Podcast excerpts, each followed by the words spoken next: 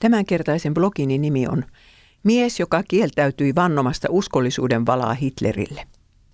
Joissakin elokuvateattereissa pyöri helmikuussa kaksituhattakaksikymmentä elokuva nimeltään A Hidden Life, kätketty elämä. Kävin katsomassa sen ja palasin kotiin vaikutettuna silmät punaisina. Elokuva kertoo itävaltalaisen katolista uskoa tunnustaneen maanviljelijän Franz Jägerstätterin päätöksestä olla vannomatta uskollisuuden valaa Hitlerille. Katsojalle näytetään, miten kokonainen kansakunta joutuu jonkinlaisen hurmoksellisen valheen valtaan, eikä kirkkokaan uskalla pitää siinä tilanteessa totuudesta kiinni. Saksan hyökkäyssotaa pidetään pienessä itävaltalaiskylässä isän maan puolustamisena, siksi siihen pitää kaikkien osallistua. On aivan järkyttävää katsella sitä painostusta, jota joka ikinen taho kohdistaa yhteen ainoaan mieheen, joka ei tähän suostu. Kylän pappi, hiippakunnan piispa, kylän johtaja ja koko kylä, äiti, käly, armeija, vankikaverit, tuomari ja asianajaja. Kylä hylkää paitsi Jägerstätterin myös hänen perheensä. Hänen pikkutyttöjään kiusataan ja kivitetään ja vaimon jalanjälkiin syljetään. Kaikki huutavat Franzille kuorossa: luuletko voimasi vaikuttaa jotenkin tapahtumien kulkuun kieltäytymällä valasta? Kukaan ei ikinä tule edes tietämään, mitä teit. Ja kuka pitää huolen vaimostasi ja lapsistasi, kun sinut hirtetään? Vala on pelkkiä sanoja. Ne eivät estä sinua pitämästä syvällä sydämessäsi kiinni vakaumuksestasi. Ole järkevä, allekirjoita tämä paperi, niin pääset vapaaksi. Kaikki muutkin ovat sen tehneet. Allekirjoita, allekirjoita, allekirjoita. Mutta eihän se asia olisi jäänyt pelkkään allekirjoitukseen.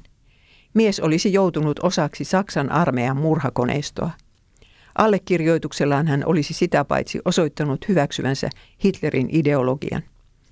Jägerstätter on elokuvassa vähäpuheinen mies, eikä juurikaan selittele kantaansa.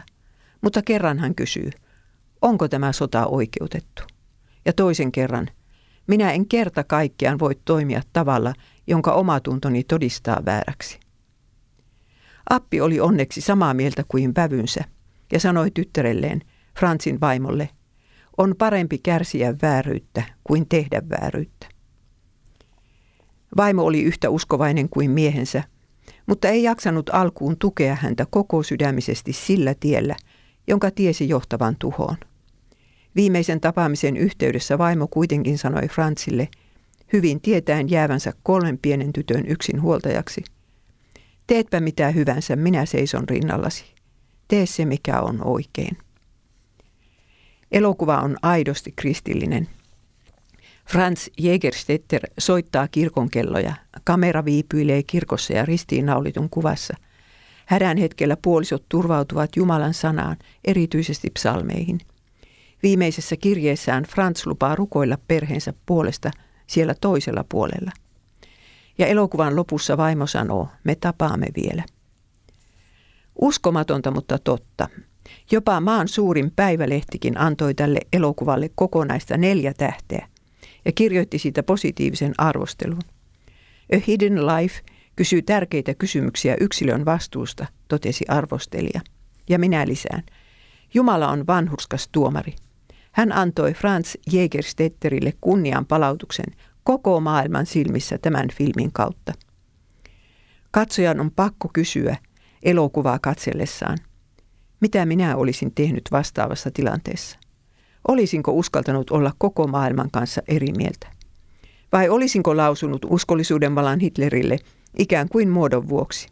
Ja vielä, mikä tästä maailmasta tulisi, jollei täällä olisi Franz Jägerstätterin kaltaisia selkärankaisia kristittyjä?